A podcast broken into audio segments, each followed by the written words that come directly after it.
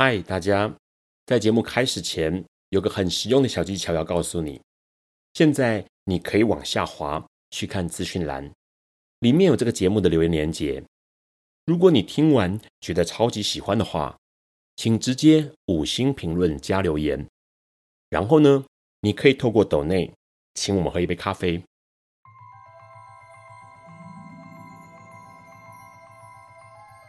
This is flaw. Alice is lost。尼采说：“没有事实，只有诠释。”幸好在本瓜的世界里，问题永远比答案重要。今晚，让我们一起。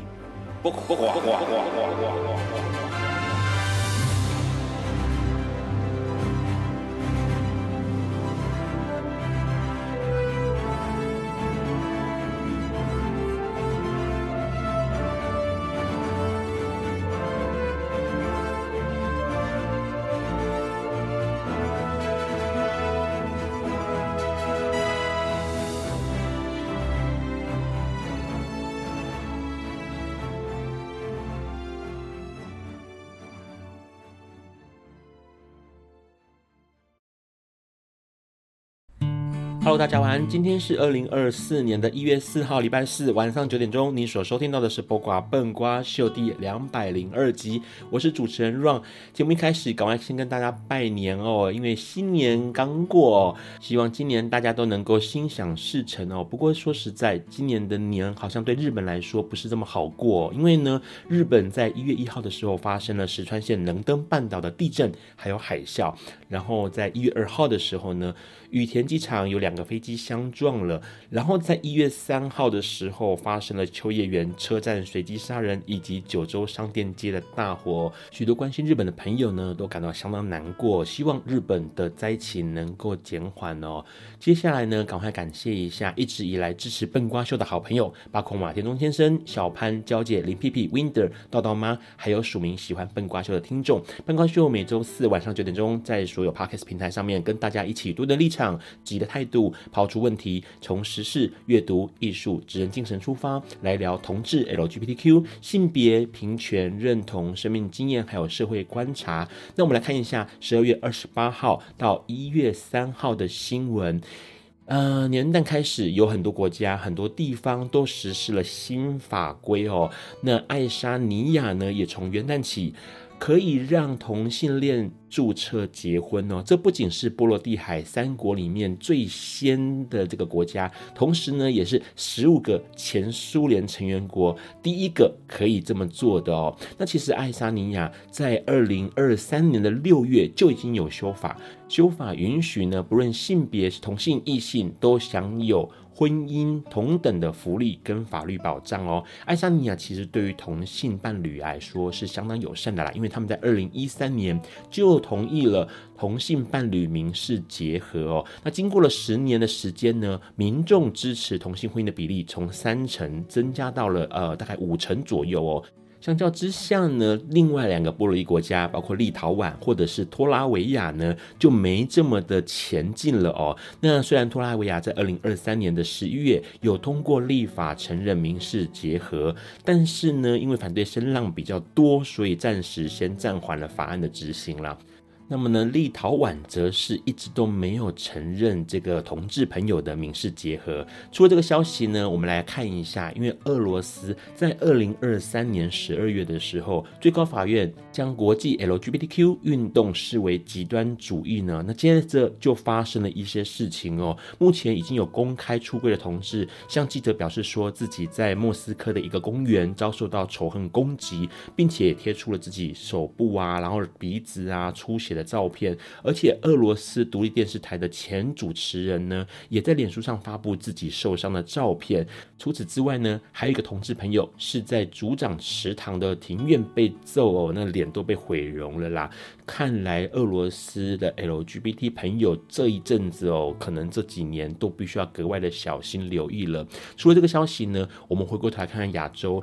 中国一直来对 LGBTQ 议题是相对保守的啦，尤其近年呢，更是极力进行扫除 LGBTQ。那目前呢，香港政府就突然下令了，要求店家禁止再贩售任何跟 BL 有关的这个漫画或书籍哦，BL 就是所谓的 Boys Love 哦。那这个实体书呢，突然下架，让很多人非常的惊讶也错愕啦。不过也看得出来，对于 LGBTQ 相关议题，或是对于性别议题呢，看来中国还有香港越来越限缩了。那除了这个消息，我们看看台湾。台湾呢，虽然说在这个 LGBT 议题上面呢是相对前进的，不过呢，对于性别这件事情，OK，性别歧视这件事情，好像还需要努力哦。因为现在高雄市政府劳工局呢就公告了最新一次违反就业服务法以及性别工作平等法的这个名单，没想到有十多家都是不 OK 的哦，甚至呢是以性别歧视最多数。他们这个招募文字里头哦，常常会写到一些，比如说像限女性啦，或者是什么男性已满呐、女性尤佳哦，这些字眼都会招处三十万到一百五十万的罚款哦。并且会公布负责人的名字哦，所以呢，大家要格外留意了。这些行业，特别是餐饮业、零售服务业、主体养生馆这一类的，还有竞技运动场、补习班、美容书活会馆，还有诊所，都有很容易发生性别歧视的情况哦。当然了，性别歧视不止在行业上面呢，其实很多人，尤其一些比较长辈的男性朋友们。常常发生这个情况啦。目前国民党立委候选人张思刚呢，在这个庙口举行开讲，并且邀请到了前卫生署长杨志良来站台。杨志良过去常常说错话，这次又说错话了哦，因为提到了台湾生育率的情况。然后呢，杨志良就转头问旁边的徐巧芯，OK，问他说是不是已经生小孩了？徐巧芯表示说，哎，还没耶。然后没想到杨志良竟然说，啊，你快没救了，赶快回家。今天别讲了，赶快回家爱爱。这个话一讲呢，让旁边的张思刚还有徐巧芯都面露尴尬。不仅如此，杨志良还打蛇随棍上啊，甚至还大放厥词的说：“哎，我们台湾女人超过三十岁以后就没用了。所以呢，哎，吴思瑶快要五十岁了，她这辈子是绝子绝孙啦。”这话一出，当然就让大家更紧张了。所以呢，候选人张思刚赶紧拍他的手，希望杨志良不要再讲了。杨志良觉得自己没什么错啦。后来甚至接受媒体采访的时候还说：“他说，哎、说我把女性物化，你叫男生生孩子吗？”好，问号。然后呢，他说我刺痛了他的心，问号哦。然后他说他哦，这些女孩子们自己应该要去检讨为什么这么脆弱。我真想骂三字经，该道歉的是你们。我不认为我失言，我只是把。事情讲出来而已，我的老天爷啊，这根本就是把女性物化最佳示范哦！到底什么时候我们才会学习尊重不同的性别，尊重不同的性倾向呢？这件事情值得我们好好思考哦。今天的节目邀请到了两位来宾，他要来跟我们聊一聊一出很厉害的戏。这个戏呢，关于爱情，OK，关于婚姻，关于生小孩。因此，也是关于性别、关于爱这件事情，还有人际关系。我们先稍微休息一下，待会听听两位来宾怎么说。有一天，亚里斯多德在河边洗脚，他看了看身边的学生，将脚抽出水面，再踏入河中，说：“此水已非前水。”另一位古希腊哲学家赫拉克利特也说。人不能两次踏入同一条河中，因为无论是这条河或这个人，都已经不同，就如同历史上的今天。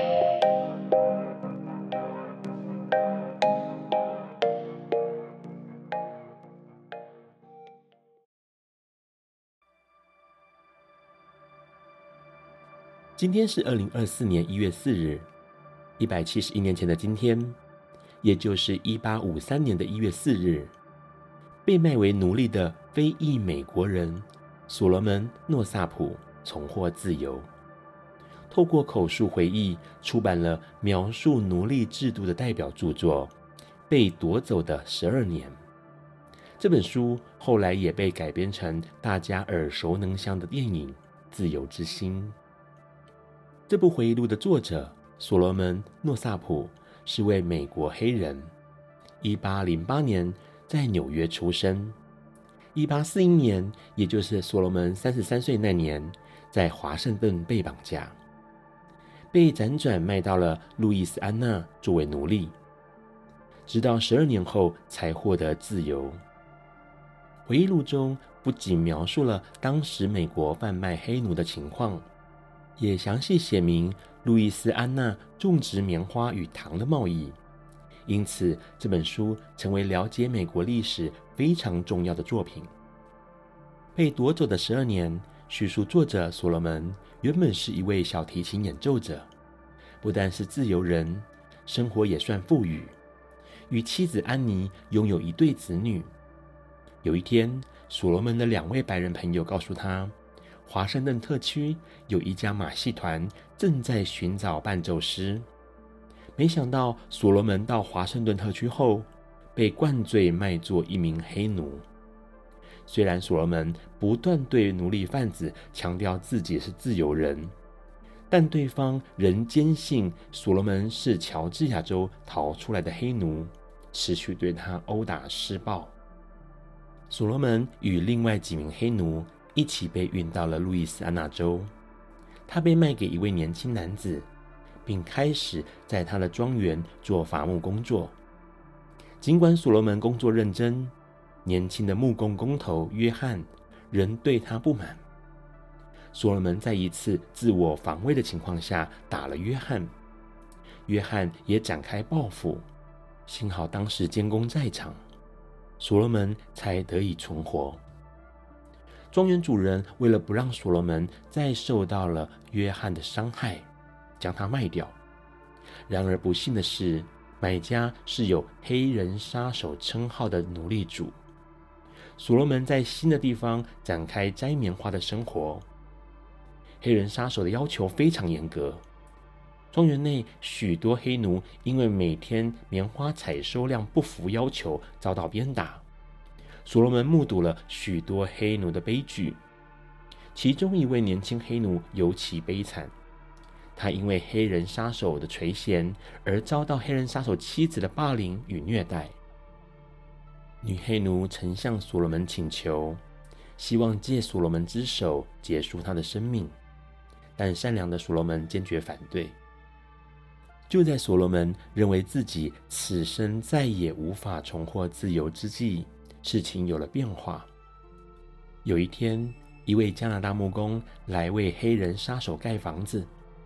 由于木工痛恨奴隶制度，所以非常同情黑奴。所罗门私下请他帮忙写信给北方的朋友，请朋友们拿自由证明来解救自己。直到有一天，正在田里工作的所罗门被当地警察叫去询问，并与同乡相认，所罗门的自由人身份获得确认，被送回纽约。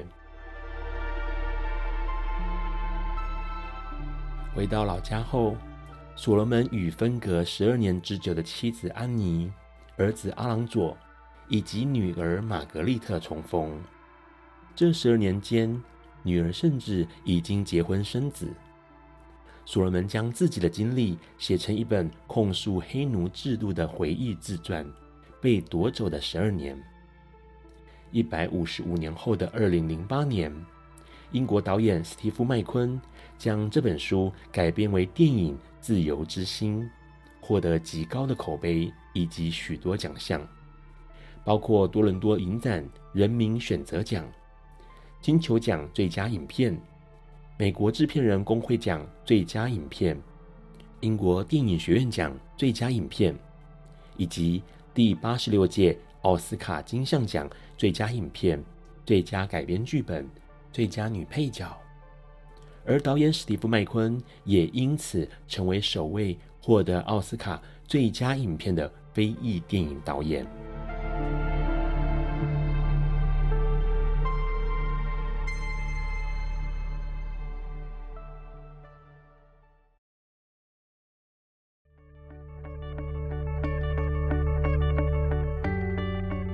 今天是昨天的明天，是明天的昨天。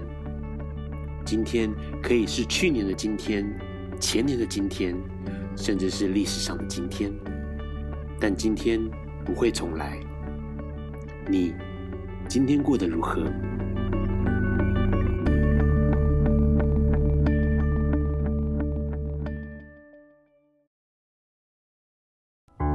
？Hello，欢迎持续收听《播瓜笨瓜秀》这一集的笨瓜秀，很开心能够邀请到两位来宾。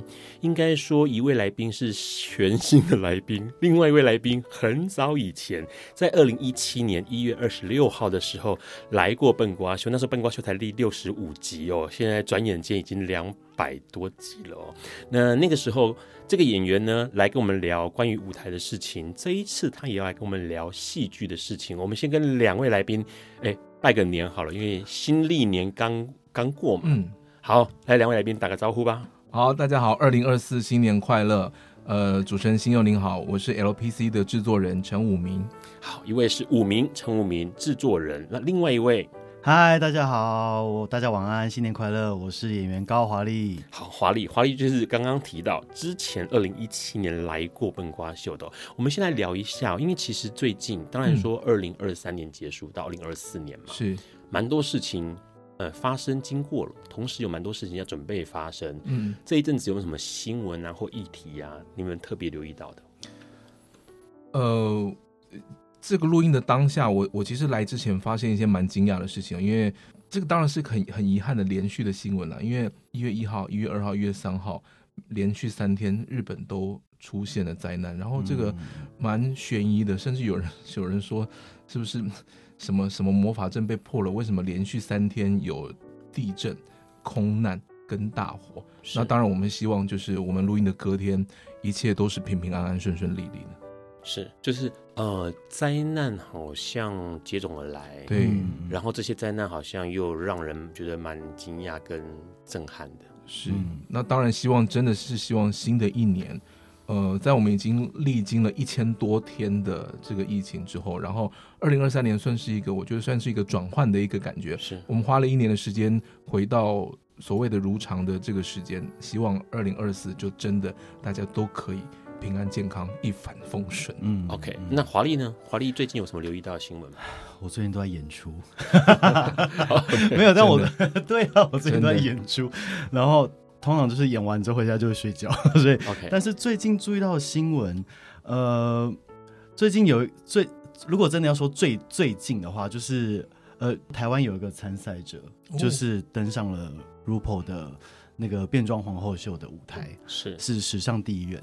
是对，很替他开心。尼菲亚哦，对，所以你关注到的也是跟表演有关系的事情，会比较被你 catch 到。哦，没没有，纯粹就只是我一直有在看 RuPaul。OK，好，你觉得 RuPaul 是一个什么样的节目？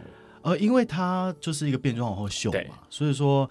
他在里面就是会展现那些，他把他把变装这个艺术变成，就是以前我们说是人妖，就是在很久以前的时候，可是他把这个地下文化变成了一个就是主流的文化，然后他把这些边缘的艺人变成了一个全能型的艺术家，是，所以我觉得这个看在看这这个节目的时候，会蛮蛮蛮蛮感触的，因为他把一些很边缘的文化东西推上了主流的。嗯眼前这样子。是。他，而且他跨越了那个我们既定的很多刻板印象，对对对对对，颠覆，而且重新，我觉得重新给他一个新的生命跟定义，嗯，然后让大家可以透过这些，也许一开始看到的是，呃，可能对时尚有点兴趣，可是你看完了之后，你可能会对性别有更多的认识，嗯，对，而且他们都非常有才华，很不得了。你说那些参赛者，对，因为他们每一个礼拜要面对的那个。就是考题都超不一样，是。可能这个礼拜是要主持节目，嗯、下个礼拜要演又要演喜剧，啊，然后再下个礼拜要拍广告，然后可能要单口相声，哦，然后可能要演音乐剧，就是他们每个礼拜，所以他们几乎是全才艺人，是。哇对，然后所以留到最后面的人都非常厉害。那呃，以华丽来说，因为你本身就是剧场演员，嗯，你也。对于他们这些挑战的各种项目，你自己也是熟悉的嘛？就是十八般武艺，真的不行，我没办法自己化妆，他还要自己化 妆，他们要自己化妆，因为他们衣服还会还会有一个题目是，譬如说这一场就是走秀，所以他们要自己裁缝，自己做衣服，所以他们很像是什么 Project Runway，什么 Next Top Model，就是合在一起，就是，是。所以他们是一个全才的艺能艺艺人。武明有看过 RuPaul 秀吗？我只有看过在 Netflix 上面的那个、okay. 那个短的部分，我没有看过全部的，但的确是非常非常精彩。其实也会让我联想到，因为我在二零一零年的时候有帮。呃，现在可能是一个传说，传说中的剧团叫做红菱金粉剧团，哦，对，做过他们那个时候的二十周年的大戏，叫做《娘娘腔末日大团结》。是，所以在跟他们相处，然后在我们做了整场的跟变装皇后有关的剧里面，其实我真的同一时间也感受到，像刚刚华丽说的，事实上他们每个人都真的是。超全能，我碰我碰我在碰碰到人也是一样。那包括那个时候，呃，大饼还在的时候，那其实我们也聊了非常多。那对我来说，其实是很棒很棒的体验。嗯，是是，因为其实呃，Ron 这边过去也认识一些呃，算是扮装皇后们，是，比如说像胡 B B 啊，胡 B B 啊，对啊，然后或者是这个。松田丸子。啊，对，然后他们其实就很有才华，对。哦，对于如何诠释这件事情，因为毕竟要跨性别演出嘛，是，所以他们对于某一些的认知，或者是某一些运用自己身体啊，这个可能其实那个美感是非常敏锐的，我觉得。是对，是是是，可能对于视觉上的，对于听觉上的，然后对于感受上跟情感上面的，是。OK，所以两位都可以从这个比较有趣的，甚至次文化里头去认识到我。接触到新的嗯内容嗯，好，待会我们要跟大家聊一件事情，因为呢，两位今天来笨瓜秀就是要说一个很有趣的音乐剧，这个音乐剧叫做 LPC，那到底它有哪些魅力在？为什么可以演这么久哦？它的久的程度很难想象，待会我们继续聊，先休息一下。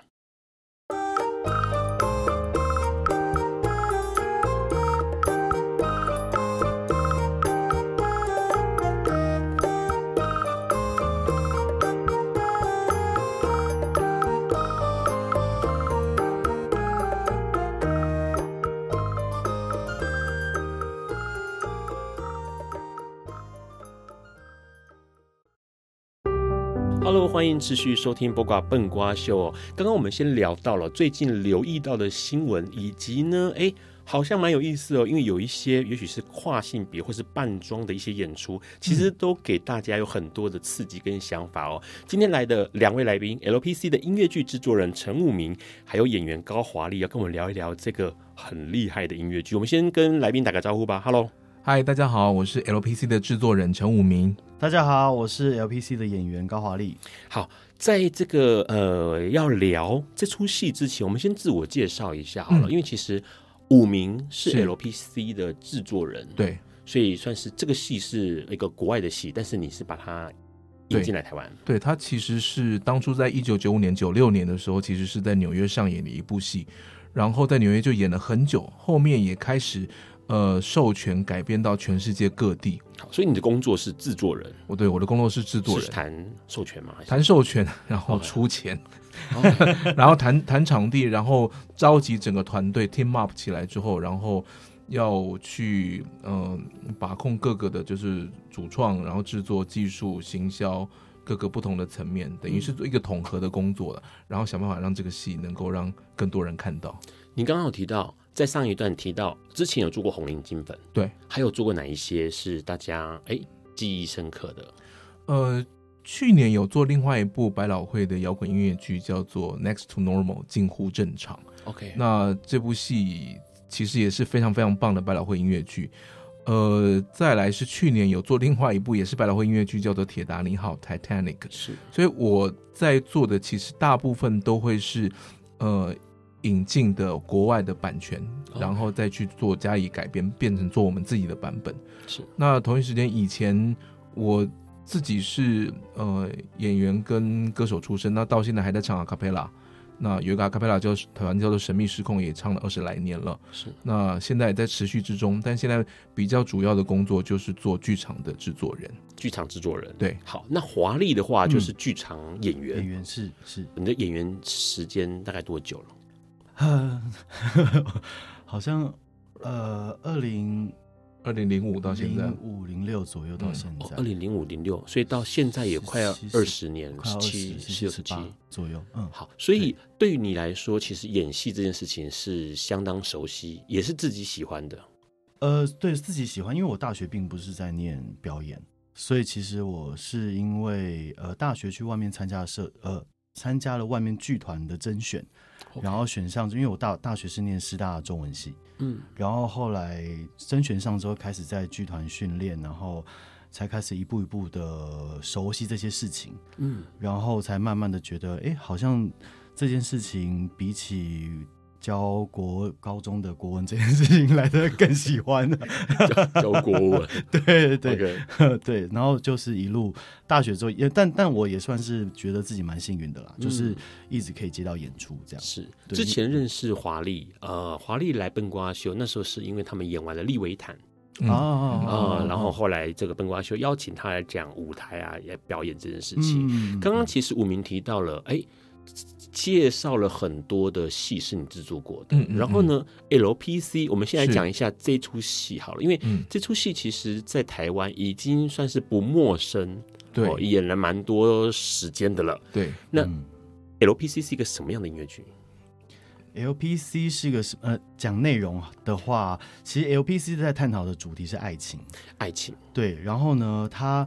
它不是一个呃完整的故事型的一个剧，也意思是说呢，它是由二十个爱情的小片段所组成的。OK，对，就像罗兰巴特的《恋人絮语》一样哦，一篇一篇的，是是是是。呃，然后所以说，它从一开始的时候，你就会看到可能呃。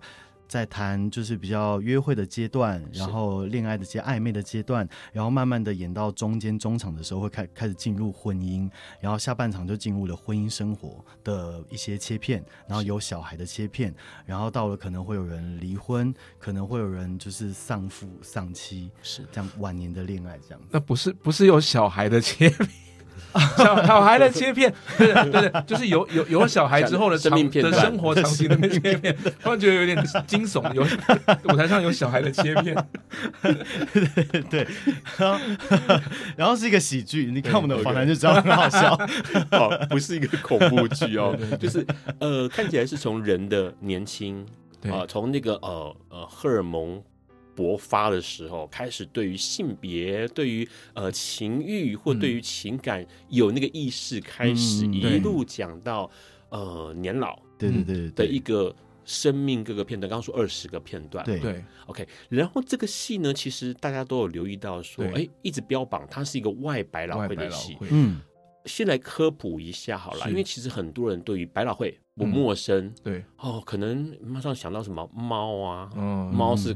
悲惨世界啊，歌剧魅影啊，狮子王啊，OK，这都是百老汇，这些都是百老汇。好，我们来请武明说一下百老汇啊，外百老汇，嗯，甚至好像还有外外百老汇，还有对这些上面有什么差异？其实他们的分别主要是由剧场规模大小跟观众席的座位数来区分，所以呃，大致上在美国纽约的那个百老汇街区哦，也就是说在。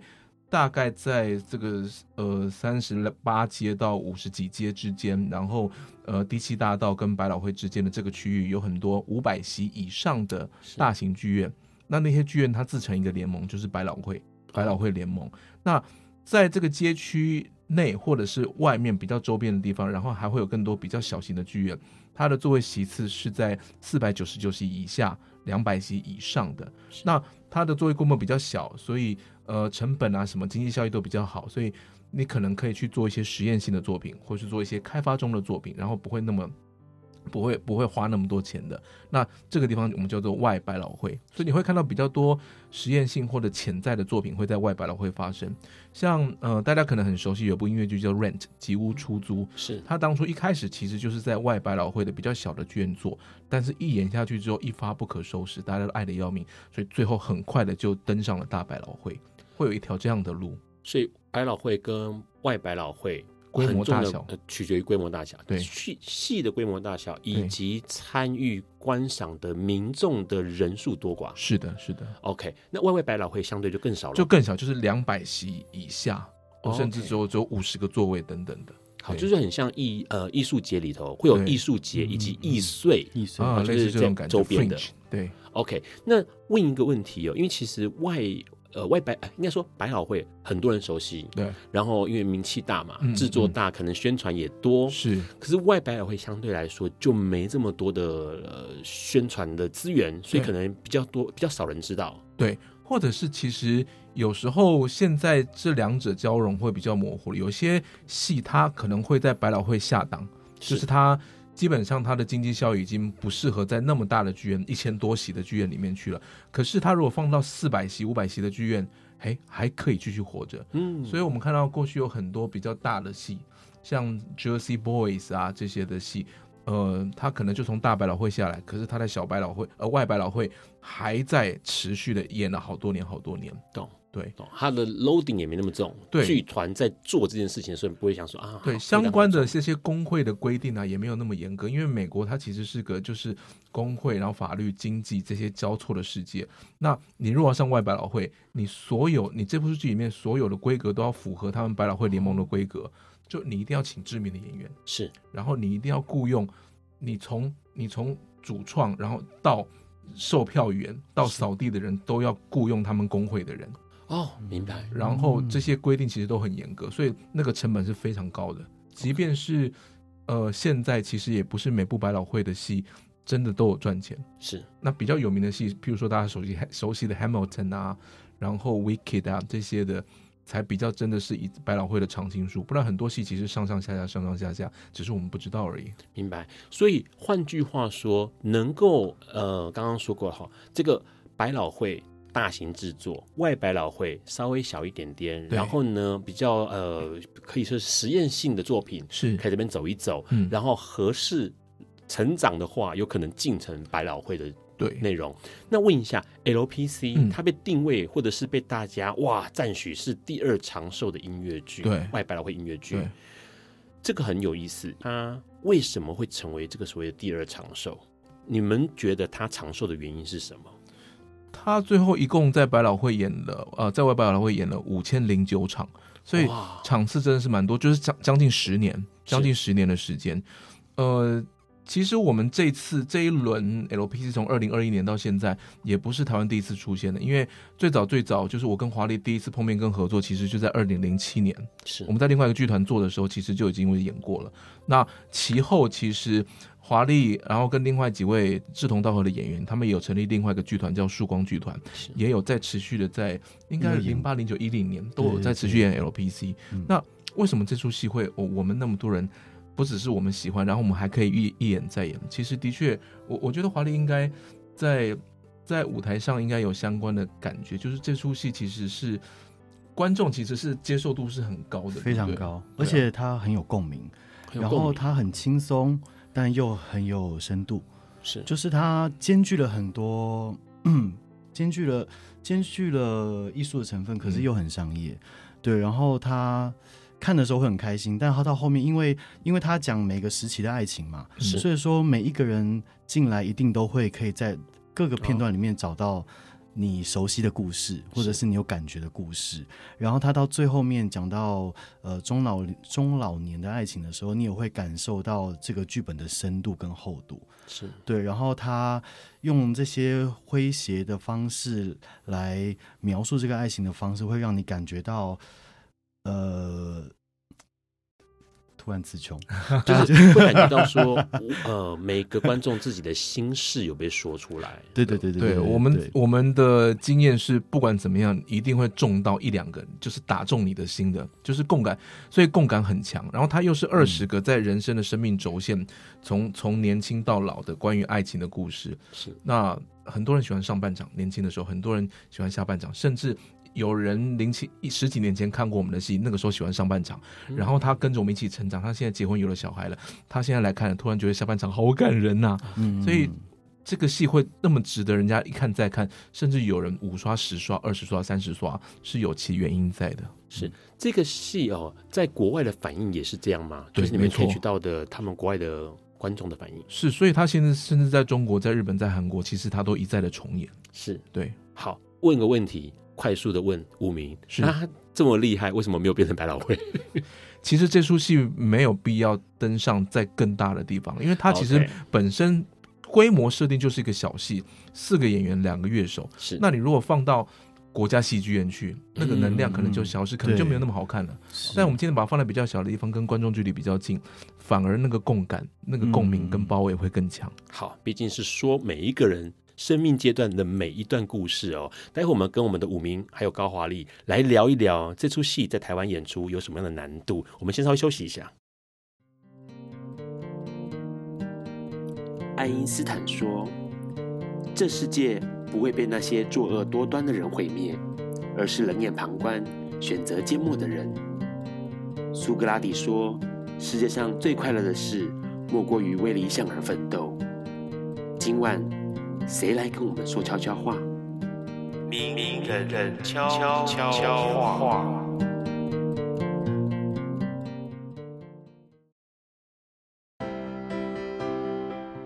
大家好，我是二零一六两岸小剧场艺术节专案统筹李慧珍。很多朋友都说我是充满正面能量、充满热情的珍妮花，仿佛我永远都很勇敢，没有恐惧，也都知道答案，很有信心。其实面对生命，我只是选择了耐心以待。我相信人生就像一条路，所以你只能往前走，没有办法回头。那么就往前走，一路上会有很多的风景，最后生命会回报你。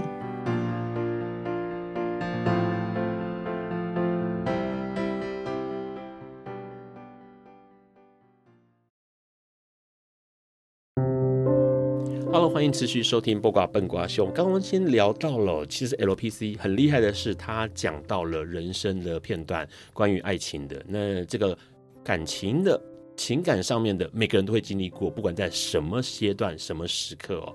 那有趣的是，刚刚提到了他没有成为百老汇的原因，是因为说真的，小小的靠近观众的这样的剧场，反而很让大家觉得很 close。嗯、是，而且我们在台湾的设定应该会比纽约的原版更靠近。OK，我们在南村剧场，它其实更小，其他大概就是。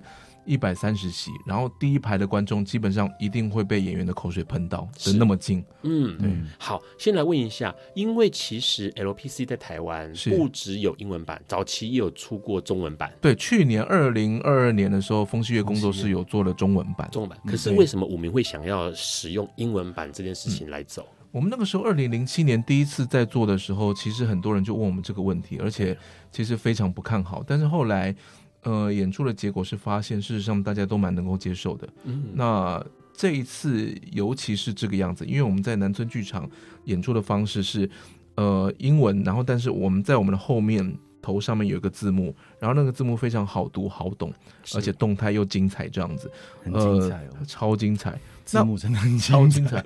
那我我觉得这个东西其实会让大家感觉，它其实是跟你在家里面追追剧、看美剧其实是一样的感觉。是。那那个东西，我们相信台湾的观众朋友是可以接受的。嗯。那因为我们当初那么早就在做，我自己我自己是还没有过，就是把英文戏翻成英文音乐剧翻成中文的经验，所以我自己相对比较没有那么敢。那我那个时候又觉得说。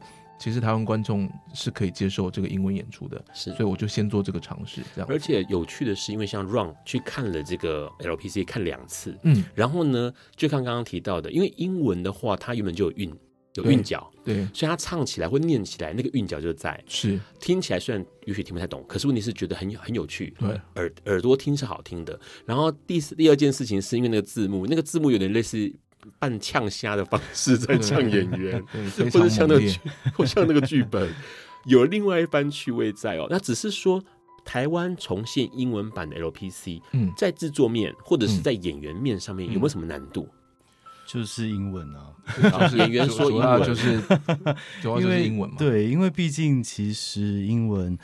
就是要看每个演员个人的英文高中时候的造化，像我的话就是很烂，所以我就是要很硬背这样。OK，对，那因为因为毕竟平常没有在讲英文，所以说其实，在演出一开始的时候，的确会造成一个困扰，是我很想要，因为其实平常讲中文的时候，你很好即兴，是就譬如说发生什么事情，我可以用中文去带过去，或者是场上发生，譬如演员丢了一个什么球，我可以随时的用我的方式。用角色的方式丢回去，可是，是中文。对，当英文的时候，我就是会甜笑。对，因为我真的不知道我该讲什么，所以我发现我，因为我到今年到现在，我演了十八场了嘛，然后我就发现我的英文真的变好了，是不是？因为我们不停的在后台，我都会问他们说，哎、欸，如果我想要讲什么的话，我 我用英文要怎么讲？就是我会一直去问他们说，我如果想要讲什么东西，我可以怎么说？这样，所以我就发现我真的英文变好了。OK，呃，问一下哦，其实在，在呃演出的时候，你会变成切换成英文思考吗？还是没有？没办法。OK，对，所以呃，这也是我这几个这这几场一直在习惯的东西，就是我发现要慢慢的，好像我要想象自己在演我看到的很，因为好险我很喜欢看美剧。OK，就我超喜欢看情景喜剧，所以说就是我会一直想象我是哪一个角色，或者我现在是谁这样。嗯、对，那但是真的还是没有办法用英文思考。就但当然那些台词我已经背得很熟了，我已经很熟悉，所以我可以知道说我我这边是什么样的语气，我可以用。但是如果说当没有这些东西的时候，我其实我有时候想讲东西，但我。想说，但是说不出口。OK，还好这个剧本就这么一套，对你来说就把它背完就好了。因为像之前 Run 就认识一个演员，然后他不讲台语，他不会讲台语，但他接了长男的媳妇，然后这个戏呢又很久，非常久的时间，然后到最后他跟我讲说，那根本就长刘的媳妇，我快崩溃了，因为他明天有新的剧本要台词要背，然后那个台台语对他来说相当折磨。这是演员的层面，英文。嗯挑战，对，OK。那制作人来说呢？呃，当然，第一个好处是我们少了就是中文转译这是这个工作，因为这个工作非常的重大，并且要花花很多时间。是。那可是你多的事情是什么？第一个你要处理字幕，第二个你要先跟观众沟通，然后鼓励他们不用不用担心听不懂，然后来进来剧场去去欣赏这样子。除此之外，就是当然就是呃主创组，然后跟演员。然后跟乐手他们再去针对这个本工作的时候，基本上就是英文为主，所以都要都要以英文的节奏、英文的速度、英文的感觉，然后去进行排练这样子。嗯、那除此之外，我自己因为做的还蛮习惯的，我是觉得还还 OK，还 OK。那制作过程当中有没有什么印象深刻的事情？不管是好的、坏的、挑战的、挫折的，有没有？因为你现在是二零零七年有过，对，然后呢，二零二一年。嗯，二零二二年，现在二零二三年，二零二四年，对，我我我觉得蛮棒的一件事情是这个戏，你看它是九五年、九六年写的，然后我们二零零七年做，然后到现在，呃，做了那么多次，虽然现在看，说老实话，就是说有一些题目，有一些应对会显得有点陈旧，但是他去直击到人跟人的爱情的这个部分的时候，其实还是很准，所以为什么现在去看？九一个九五年的剧本跟音乐，结果二零二三年就是将近三十年之后的观众看，居然还是有共感。嗯，所以其实关于爱情的这个命题，其实很多时候，呃，在人跟人之间这个变化其实没有太大。嗯，我觉得这个是一个很棒的事情。然后再来是，呃，因为我们有很多组演员，是那到二零二三年华丽加入之后，一共有。十二个演员，那就是每个卡司有三个演员在轮替，嗯，所以我们的组合非常的繁多。是，那有时候他们他们都都常常就是，譬如说有某某个演员，你要隔两个月之后才对到这样子。哦，那有时候常常那个节奏啊又会不一样，这样的感觉。嗯。可是前面在排练初期，我觉得我们剧组是一个非常和乐融融的剧组，就是那个学长姐们。都会一直一直带着新演员这样子，这样子去做。我也希望我们这个这个文化能够持续的传承下去。OK，那华丽呢，在这个整个重置过程，当然因为你现在提到十八场了，对，有没有什么印象深刻的事情？哦，应该很多吧。深刻的事情哦，呃，印象深刻的事情，其实呃，对啊，真的蛮多。但是真的，我觉得有一件最离谱的事情就是。我我我真的没有在场上笑场成这样过，就是这真的是我，我觉得就我不知道为什么会这样哎、欸，就而且在英文，说到底有什么好笑？因为因可能是因为跟演员跟我的对手演员很熟，当时是张冷，然后我们在演一个就是呃结婚的夫妻，然后就是因为他们有小孩了，所以很久没做爱，然后他们就是好不容易小孩都弄好了，事情都搞定了，他们要做爱这样，然后我不知道为什么，因为。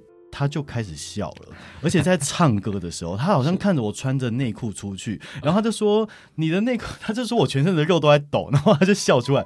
然后他是因为我们太熟悉了，然后他一笑之后，我就看到他在憋笑，然后他我看到他憋笑，我就更想笑，然后我也开始笑，然后他看到我笑，他也开始就是忍不住的开始笑，所以我们两个人就是一边这样子用很很抖的声音，这样子把整首歌全部唱完。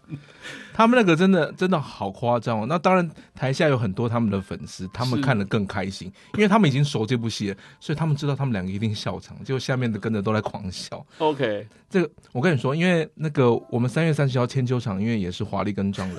OK，我现在跟你说千秋场，我允许你们，你现在就去想你怎么搞张仁，没有关系。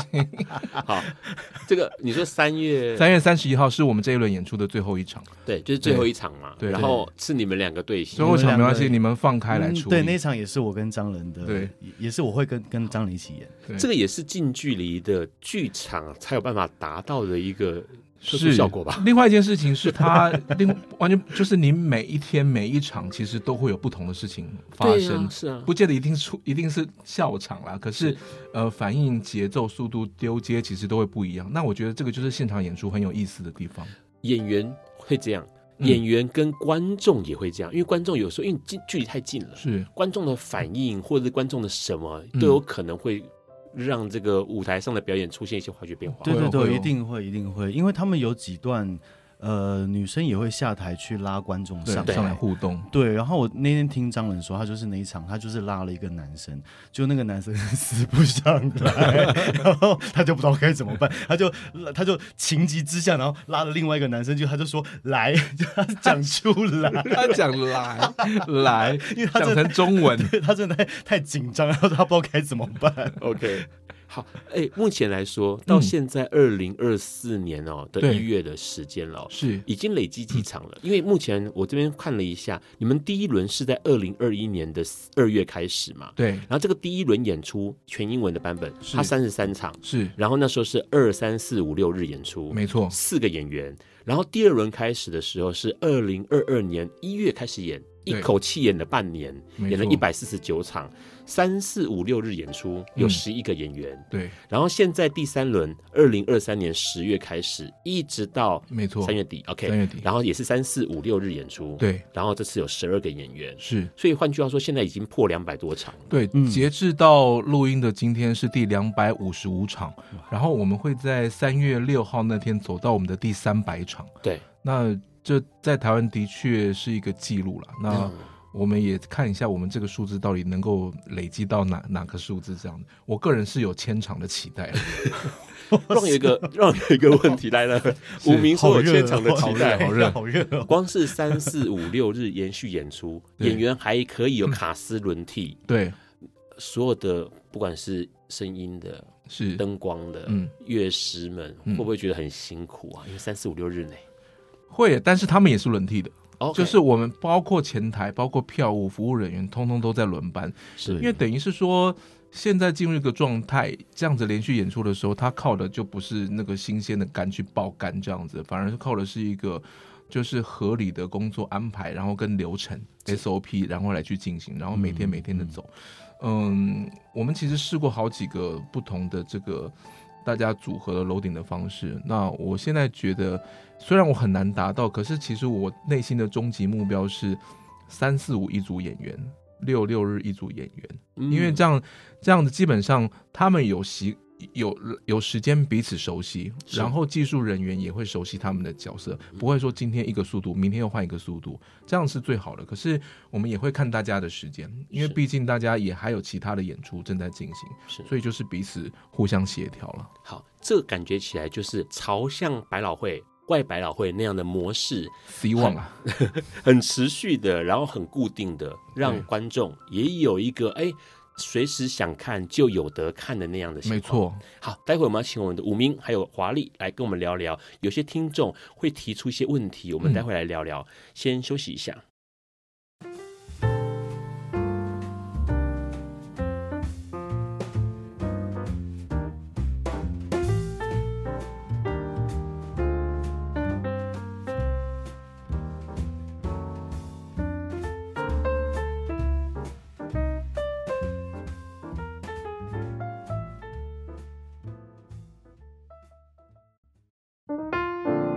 欢迎持续收听《八卦笨瓜秀》。刚刚我们先聊到了一件事情，这个戏很厉害，因为呢，在三月六号会达到它的第三百场哦，是，这是台湾目前来说戏剧界里头没有的事情吧？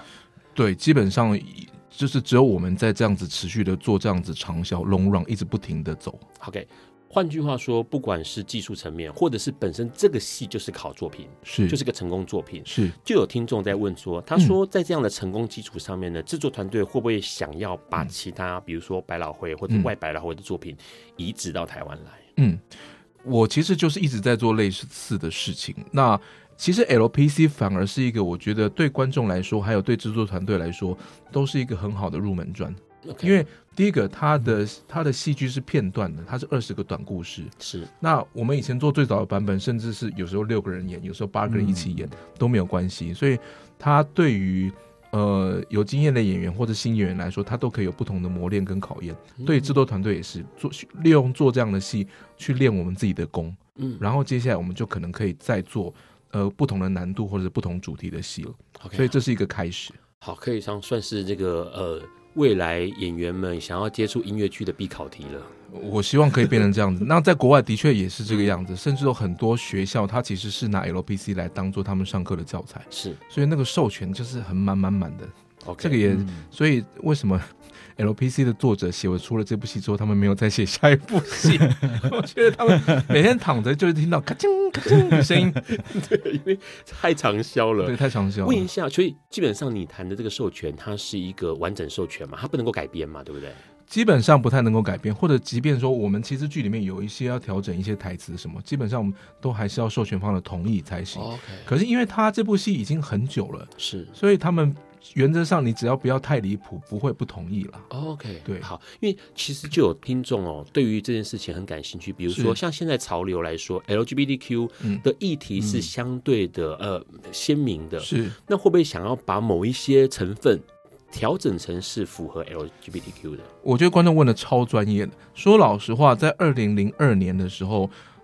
创作者他们有出了一个新版的 LPC，它其中有几个场景是有做重新调动的，譬如说在下半场，然后刚刚华丽提到儿子切片的那个部分，对，他本来是一对夫妻，然后那个然后老公的好朋友来拜访，然后去看他们的小孩，然后那个就发现那个爸爸他不自觉的开始说说很多叠字词，跟他自己的 baby 说话，这样子、嗯、吃饭饭亲妈妈这样子，那。呃，二零零二的新版，它其实改成是一对 gay couple，OK，然后他们的女性朋友来拜访他们，那其他内容其实都弄的是一样的。是，那呃，另外还有其他几个地方有有调整，然后更加新歌。那至于我们为什么没，因为他们那个时候就让我们选说你要做原版还是做新版，嗯，我们那时候还是选原版，并且发现事实上现在全世界各地的重影还是选原版的原因，是因为新版的。的音乐比较没有那么讨喜，OK，新版的音乐我们都觉得比较没有那么好听。可是我其实我们这一轮，然后我们现在正在演的时候，布点也又在跟我讨论，说不定那我们可不可以去问版权方，就是我们只改那对 gay gay couple 的事情，然后我们其他的场景不要改，是。就是去做一个混搭，不是不是百分之百新版或旧版，而是去选择。嗯，那这个我们也想要去跟版权方讨论，看有没有可能，所以说不定。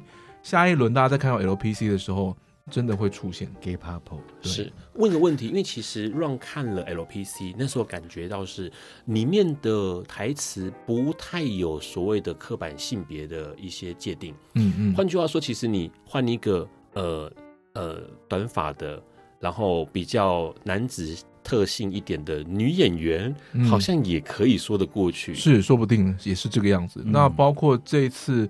华丽上来，他在上半场的倒数第二幕的时候，那他自己也也也做了一个就是男同志参与的一个诠释，所以其实我觉得 男同志参与对，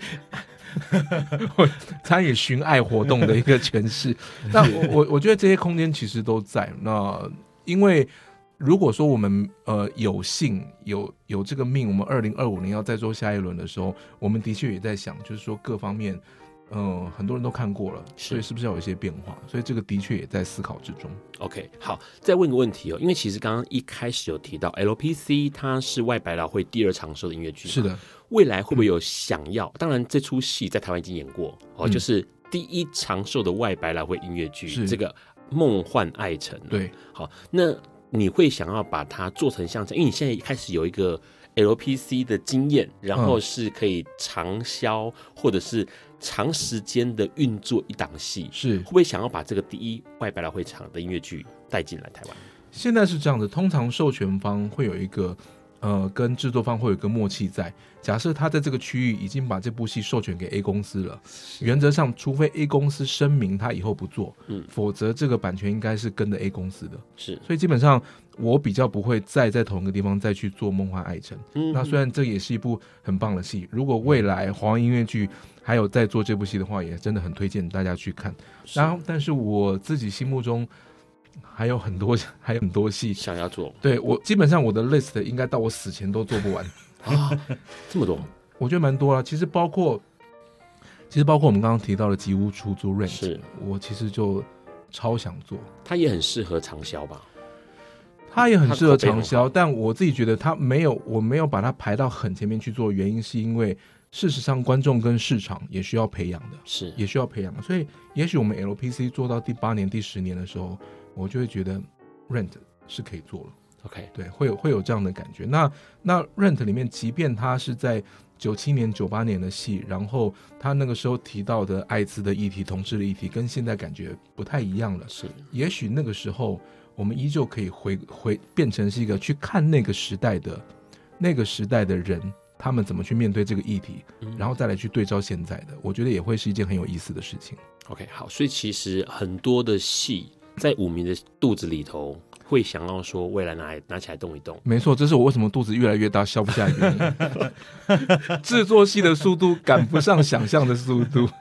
好，那这个会是因为像现在新年嘛，二零二四年到来嘛，是五迷的有没有什么新年新希望？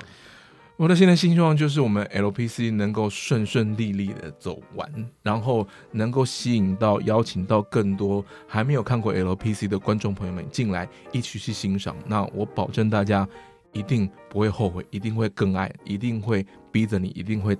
带推荐更多的人来，OK。五明这段话哦，其实让我完全深感认同。因为之前带朋友去看的时候，他们就会觉得说，会不会就是戏嘛，就那样吧？对。可是看完之后，他们说没有，应该说看到中场一半的时候，他们说超级好看，是不是？我保我保证这部戏是一部你带朋友来，你到中场的时候会转过头去跟他说，看吧，我是不是说了，Told you 的戏？对。好，那呃，对于五明来说，新年新希望是这个。那华丽呢？新年新希望就是希望在接下来 LPC 的这个演出里面，我都不会笑着。这个用语太简单了吧？没有啊，但老实说，呃，我，我呃，至于演员本身的话，我希望明年可以挑战一些我还没挑战过的角色，这是我自己希望的事情。有、oh, okay. 回头问一下，你当时被接触到说要来演 LPC，会不会很紧张？对。因为全英文是，但因为也是刚好零七年的时候就有演过，对，然后所以也很幸运的是那个时候蛮多唱过的片段，对，都是我这次唱的，所以我等于其实那些东西在我很深很深的脑袋的 底部，就是把它回忆起来就好。他真的没有紧张，因为我二零二二年在问他，那时候在另外一部戏《鬼鬼代言人》他主演的戏的外面，他在抽烟，我就问华丽说：“哎，你要不要回来演 LPC？” 然后他就。哦，好啊，结束。哇塞，对，因为好像因为好有有有过那个经验，所以不会太担心。对，对，对，对，对。好，嗯，其实最后面啊，其实想要让两位跟大家讲一下，这个也许用很短的时间告诉大家，为什么真的值得来看 LPC。呃，让真的会觉得，也许如果假设一辈子只能选一部音乐剧来看的话，这部戏应该是不不容错过的啦，因为真的很好看。对，如果呃你平常比较少有机会看音乐剧，如果你觉得音乐剧是一个你好像觉得很奇怪，为什么大家会突然来唱歌？如果你想要去做尝试，试着去看一部音乐剧的话，我觉得 LPC 是你唯一的，而且是最棒的选择。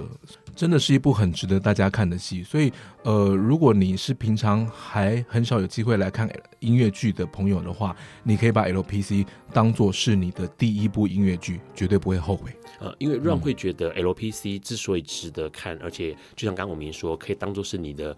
呃，接触音乐剧的入门砖，是因为它真的不是一个 loading 负担很大的戏剧作品，它就是一个很轻松的轻松小品。而且我们环境也很轻松，而且可以边喝酒边看戏，大家没有想到吧？边喝酒，就是完全可以轻松的来看戏。OK，LPC 哦，其实相当有意思哦，因为在他一九九六年首演的时候，就用了一个标题，这个标题是这样写的：他说，对于约会、浪漫、结婚、爱人、先生或老婆和他的亲戚，一切你曾经偷偷想过却羞于。承认的念头就是 LPC 要演出的东西，没错。所以为什么会看了很有感觉哦？那说真的，戏如人生，人生如戏。一出有趣的戏呢，可以让我们看到生命的缩影呢、啊。而且生活中有很多你可能没有注意到的琐事，都会在这戏里头看到，而且深深让你触动到哦。最后面想问大家，你看过百老汇或外百老汇的音乐剧吗？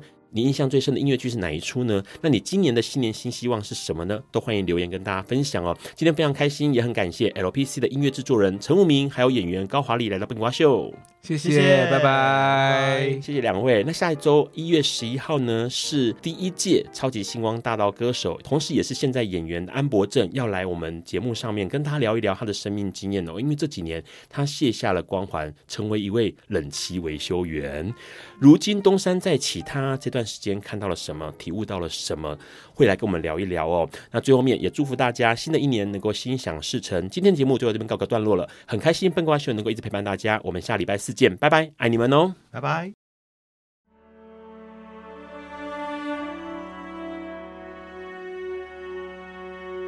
感谢收听本集节目，欢迎分享、评分、下载、收藏。